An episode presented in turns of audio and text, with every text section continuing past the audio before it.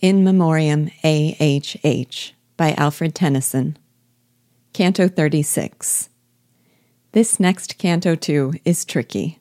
It took me several readings, careful consideration, and the support of supplemental sources to understand it. And even now, I feel like there are nuances I have missed.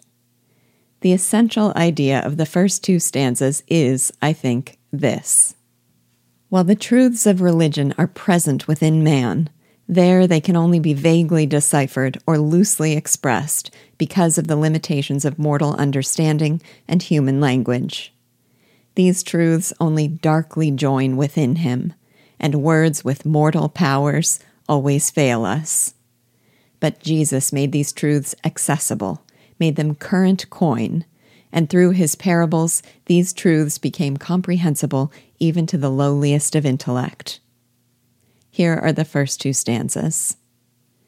Though truths in manhood darkly join, deep seated in our mystic frame, we yield all blessing to the name of Him that made them current coin. For wisdom dealt with mortal powers, where truth in closest words shall fail, when truth embodied in a tale shall enter in at lowly doors.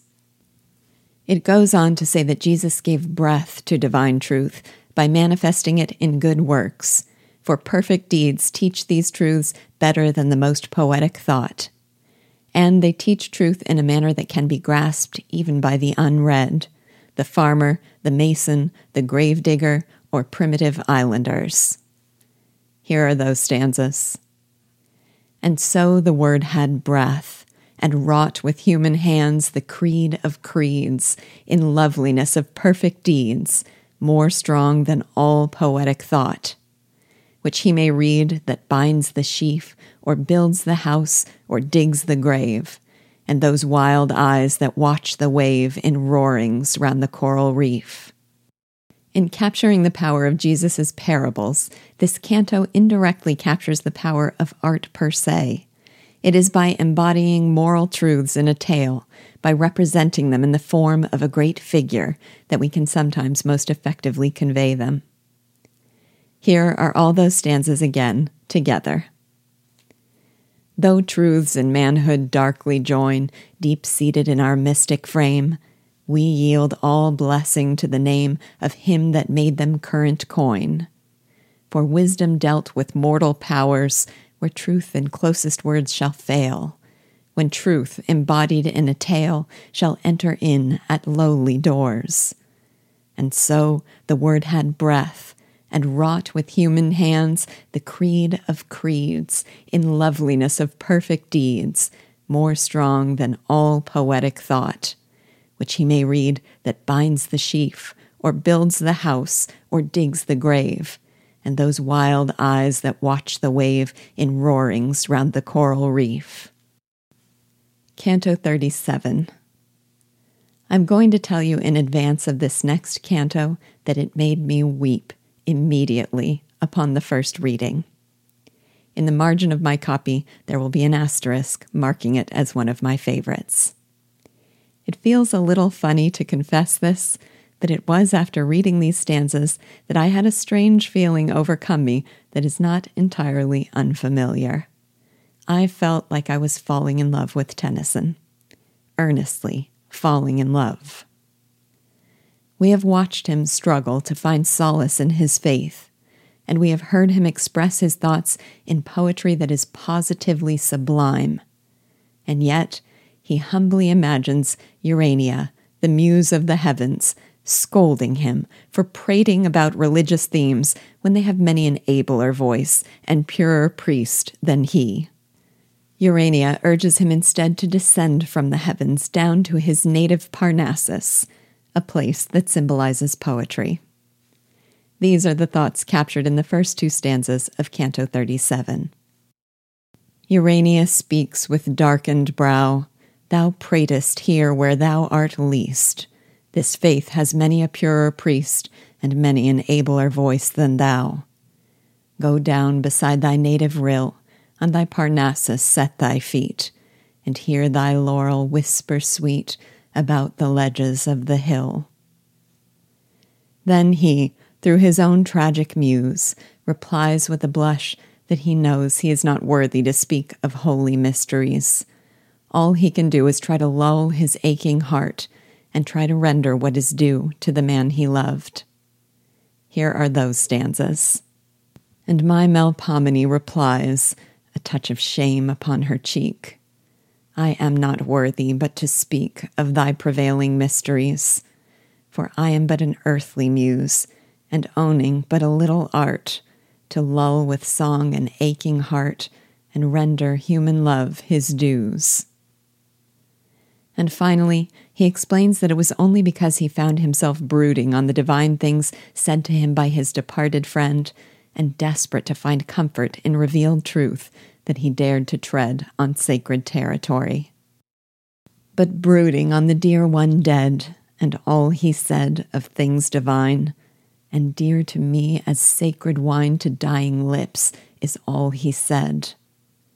I murmured as I came along, of comfort clasped and truth revealed, and loitered in the Master's field, and darkened sanctities with song.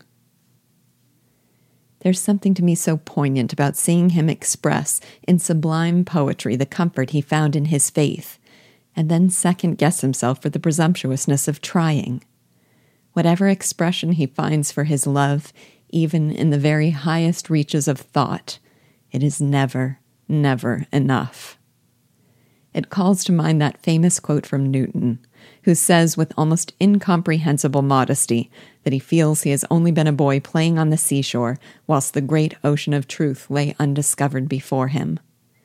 Tennyson feels incapable of capturing the great ocean of his love. I have to highlight my favorite line, said as an aside. And dear to me as sacred wine to dying lips is all he said. You could write volumes about that line alone. The memory of each and every word his friend ever uttered is now as dear to him as life itself and as salvation. Here are those stanzas all together. Urania speaks with darkened brow. Thou pratest here where thou art least. This faith has many a purer priest, and many an abler voice than thou. Go down beside thy native rill, on thy Parnassus set thy feet, and hear thy laurel whisper sweet about the ledges of the hill. And my Melpomene replies, a touch of shame upon her cheek, I am not worthy but to speak of thy prevailing mysteries, for I am but an earthly muse, and owning but a little art to lull with song an aching heart, and render human love his dues. But brooding on the dear one dead, and all he said of things divine, and dear to me as sacred wine to dying lips, is all he said. I murmured as I came along of comfort clasped in truth revealed, and loitered in the Master's field, and darkened sanctities with song. Canto 38 Overcome again by disconsolateness, instead of seeking comfort in his faith, he strives instead to simply paint a picture of his sorrow. And how powerful a picture it is. Life to him feels like endless loitering with weary steps. The very skies themselves are altered by his grief. No prospect remains for him. The distance holds not even a horizon. He feels no joy at the herald of spring, but he finds some amount of solace in his songs. And he comforts himself that perhaps they will be pleasing to the man of whom he sings, if he can hear them. Here's Canto 38. With weary steps I loiter on, though always under altered skies. The purple from the distance dies, my prospect and horizon gone. No joy the blowing season gives, the herald melodies of spring, but in the songs I love to sing, a doubtful gleam of solace lives. If any care for what is here survive in spirits rendered free, then are these songs I sing of thee not all ungrateful to thine ear. Canto 39 In this next canto, Tennyson again addresses himself to the graveyard yew tree, as he did in Canto 2. There, he looks upon the somber, solitary tree, its roots wrapped around the bones of the buried dead, and imagines it always gripped by a wintry gloom.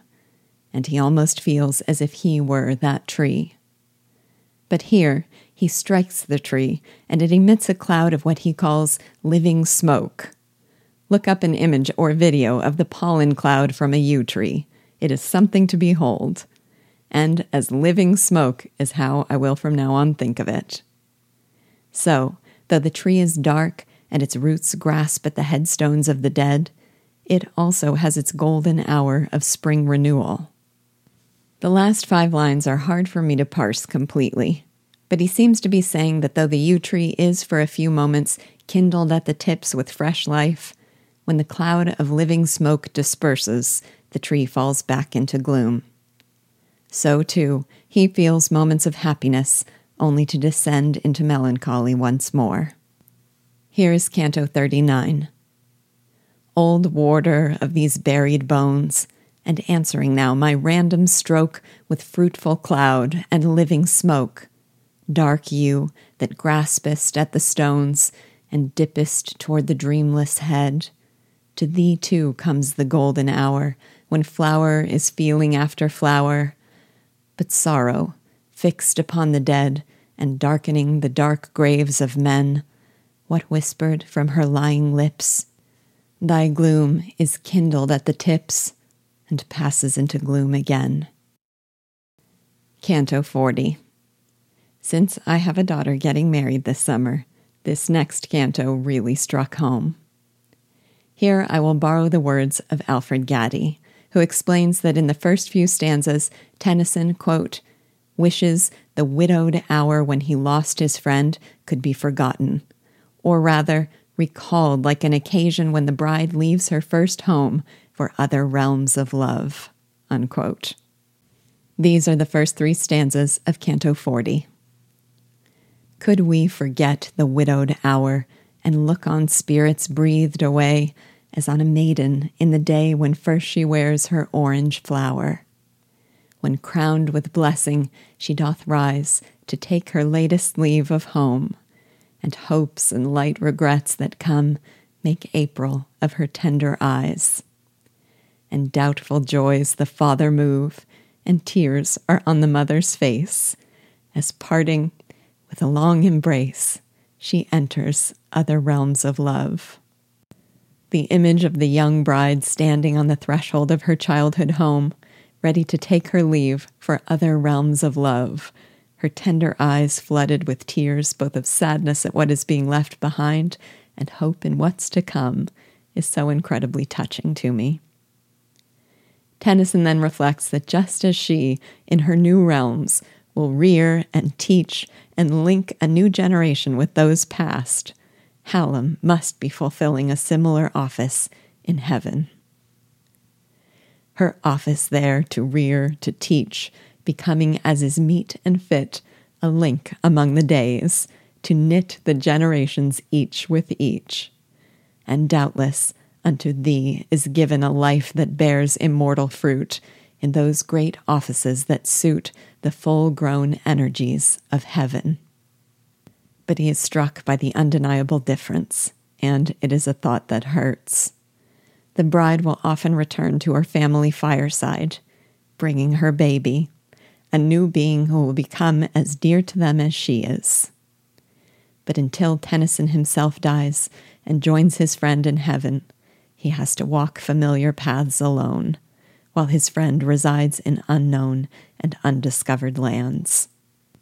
Hi, me, the difference I discern. How often shall her old fireside be cheered with tidings of the bride? How often she herself return and tell them all they would have told, and bring her babe and make her boast, till even those that missed her most shall count new things as dear as old. But thou and I have shaken hands till growing winters lay me low. My paths are in the fields I know and thine in undiscovered lands. Here is the complete Canto 40. Could we forget the widowed hour and look on spirits breathed away as on a maiden in the day when first she wears her orange flower. When crowned with blessing, she doth rise to take her latest leave of home, and hopes and light regrets that come make April of her tender eyes. And doubtful joys the father move, and tears are on the mother's face, as parting with a long embrace, she enters other realms of love. Her office there to rear, to teach, becoming as is meet and fit, a link among the days, to knit the generations each with each. And doubtless unto thee is given a life that bears immortal fruit in those great offices that suit the full grown energies of heaven. Ay me, the difference I discern. How often shall her old fireside be cheered with tidings of the bride? How often she herself return and tell them all they would have told, and bring her babe and make her boast, till even those that missed her most shall count new things as dear as old. But thou and I have shaken hands till growing winters lay me low. My paths are in the fields I know and thine in undiscovered lands.